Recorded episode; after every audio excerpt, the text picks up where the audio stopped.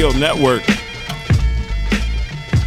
we continue to to bring in excellent guests and leaders in the healthcare community to discuss health. We've been talking about physical health, mental health. We have several series of reoccurring guests, and shout out to Janelle King, who is presented to us. So every time every time Janelle is in studio, she is with us via Gomo Health, who is a sponsor of the show and we have the the the opportunity to talk to the illustrious Bob Gold, who is the CEO of Gomo Health. So I'm very excited to to talk to him. He's gonna he's gonna tell us about Gomo Health and, and what they do. Janelle's been in here to to discuss Gomo Health on several occasions.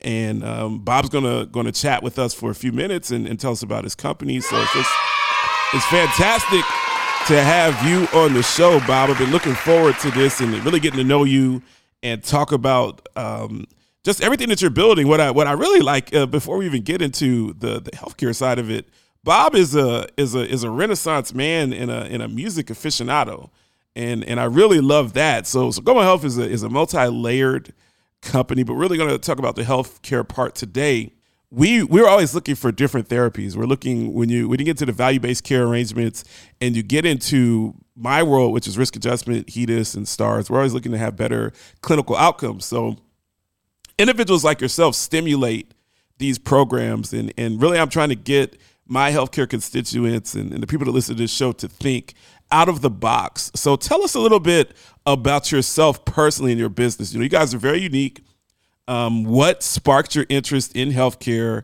and how do you apply the the, the behavioral science and engagement uh, with what you guys do at Gomo Health?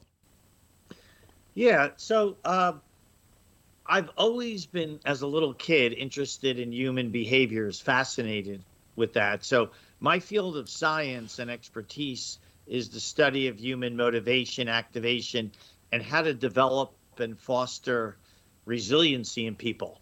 And nice. you know, like everyone else, I uh, there were healthcare issues in my family.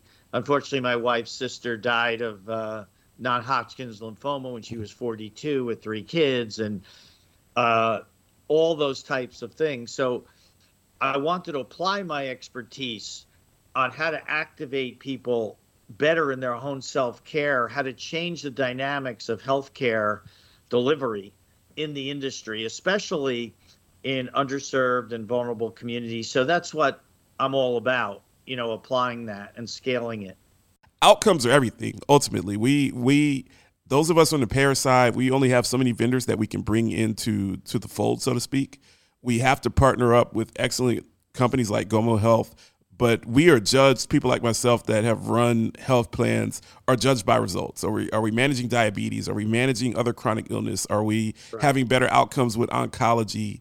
Um, things like that, obesity, um, and then of course COVID.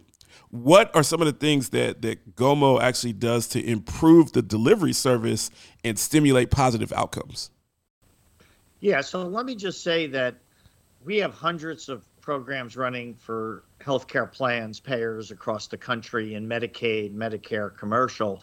And for example, we've reduced by over 60% the medical cost of women who are pregnant and postpartum. Mm. We've significantly lowered A1C for diabetics. We've improved HEDIS measures on appointment shows and patient satisfaction. And I could tell you how we do those things, but we have tremendous amount of medical economics data on how we're closing gaps in care around HEDIS star and NCQA scores.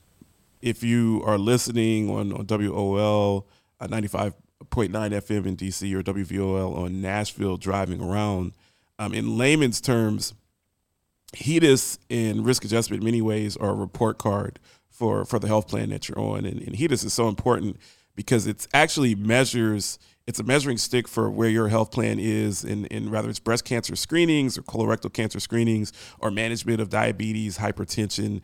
It's a measuring stick versus the competitors. And you as a consumer, you have a right to know how well your company is doing in these measures and you have a right if you don't feel that that they have the adequate network to support your needs you have a right to, to go to another plan and, and really look at other plans. Someone like me that's been on the plan side i want to have the best diabetes management in the state. That's what i've always wanted to do uh, not just because it's good for the star rating but it's important that we're actually taking care of our constituents and making sure that they have um, high quality of life and and live long and healthy lives um, I wanted to talk to you about health equity because you guys are very much into the underserved communities. And I think health equity has become kind of a buzzword in in healthcare. Um, from from you know, I talk. You guys are in Asbury Park. I I lived in Trenton as a kid. Uh, we didn't call it health equity growing up. We called it Trenton makes, the world takes, and all the most of the letters were burned out. So it said it and aches, Earl takes. You know, it didn't have all of the the, the letters in there. You see downtrodden communities. Um, some of them in New Jersey, many of them on the East Coast. You know, I know um, you know Newark very well. Um, some of the some of those areas around Newark, uh, some of the areas in Central and South Jersey. Um, tell us about your quest and your interest in health equity and what Gomo Health brings to the table for health equity. Right. So um, it's actually a fascinating subject, but we have for uh, Medicaid and Medicare plans, payers, we have a managed service. It's called our quality and performance improvement that we've closed these gaps. And how we do it is fascinating. So we apply behavioral economics and epigenetics to how we engage. Let me explain what those are in layman's terms. So, um, behavioral economics takes into effect people's culture, their emotional state, their social factors on how people make decisions. It's, quote, not all rational uh, based on economic theory.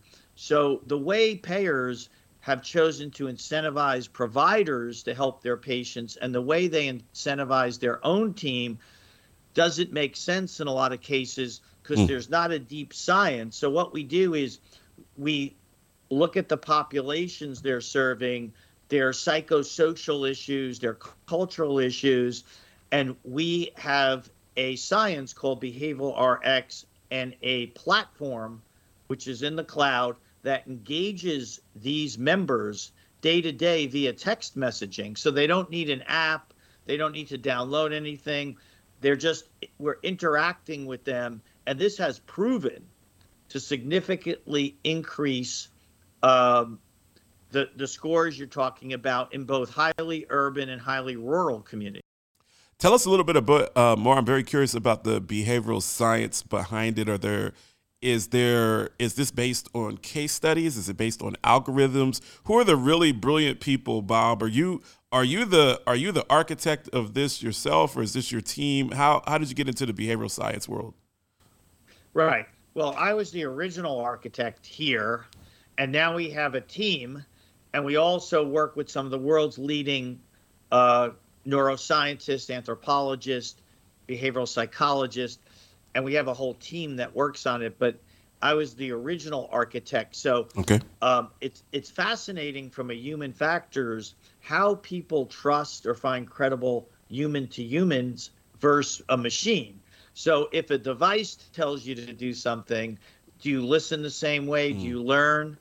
what does it take to motivate and activate you in your own self care? So, for example, one of the big mistakes that healthcare plans make and providers, they assume because they're knowledgeable, they're going to tell you something and you're going to act on it. And a lot of people, especially in underserved communities, feel you don't understand who I am. You don't know who I am. I have so many other challenges. I can't get to what you're telling me. True. So, GOMO, what we do is we break it down we address sort of a hierarchy of need. In many cases, if you're coming out of an FQHC or hospital because you had surgery, we first work with you on your psychosocial needs, your social mm. factors and resources. Uh, if you don't have stable housing, you can't really focus on your heart condition, right? right? So So Gomo has a whole program on how to do that that's proven extremely effective. No, I think that that's that's that's a phenomenal perspective. Um, what are what are I'm very curious. What are some of the challenges because I've seen it from both sides, and, and I've had a chance to be at health plans all across the country. So I've been at a health plan in Pacific Northwest. I've been in the Southwest at, at Blue Cross of Arizona. Um, I was at Highmark, which was covering uh, Pennsylvania, West Virginia, and Delaware at the time. I know that they're in, in New York as well now. And then I've been at a health plan that served Tennessee, Alabama, Mississippi, and Arkansas. So completely different regions of the country what do you see the difference between rural poverty, poverty, excuse me, and urban poverty? What are the challenges to get? Because I've always said, as as an African American, um, uh, there's a lot of African American population in some of the urban poverty centers, like on the East Coast, in Camden, where I was born, Trenton, um, Newark, West Baltimore, places like that. But my experience is the poverty in some of the rural areas of the country is much worse, in my opinion um, no access to transportation, no access to pharmacies, uh, food deserts, all of those things. How do you juxtapose um, the, the urban side versus the rural side, and how do you communicate with people from different areas of the country? Yeah, so it's very interesting, and it gets into a deep understanding of epigenetics. Just to make that simple, that's how behaviors and environment and culture generationally affect how someone's outlook and how they look at things. It affects how you react to your DNA and your mm. body. So, for example, there's different issues in in a in a urban environment. Yeah, you have emergency departments. You have people right around the corner. In rural communities, the key is two hours or more. If you're two hours or more from, uh, let's say, a health system, the way the families have learned to deal with health within their community is very different. So the way you message, if you have two people with the same condition, let's say you're overweight or you're obese, the way you deal with the rural community needs to be different mm-hmm. than the way you deal with the urban community because a lot of it has to do with uh, upbringing, culture, and things that you have been passed down generationally. No, that that that that makes a lot of sense, and that's that's a, a fantastic uh, comment from from Bob Gold, CEO of Gomo Health, because it's something. When I was on the health plan side, we we really looked to communicate with people from different zip codes and different backgrounds, and and try to harness all of our tools and really prepare our provider groups and education and in different communities. People communicate different. You have to approach them different. And, and that's a fantastic example uh, by, by Bob. What we're going to do is we're going to cut to a break and um, I'm going to ask Bob uh, some personal questions about about his life because he's a Renaissance man and, and, he's a very interesting um, um, international man of mystery. I'm going to ask him some questions. We'll be back more to Lance J Show after these messages. I ain't snitching on nobody from Harlem, man. I give you a couple cats down in D.C. doing their thing, out of town doing their thing, but um, I'm not snitching on nobody in Harlem because when I come home, I'm still going to be the king. You are listening to the Lance J Radio Network. Now, my kid Frankie's gonna go with you, and he's gonna keep an eye on you, make sure everything goes right. Now, you see that guard that brought me in here? Huh? He's been taken care of, and he's gonna set it up in his joint to get me into the water. And all you gotta do is be there with the boat to pick me up. Look, Tony, this is not exactly. Listen, the contract's already down on you, pal the guys, the guns, the line pit's already dug. You understand what I'm saying? And from in here, just one button I push. You are listening to the Lance J Radio Network.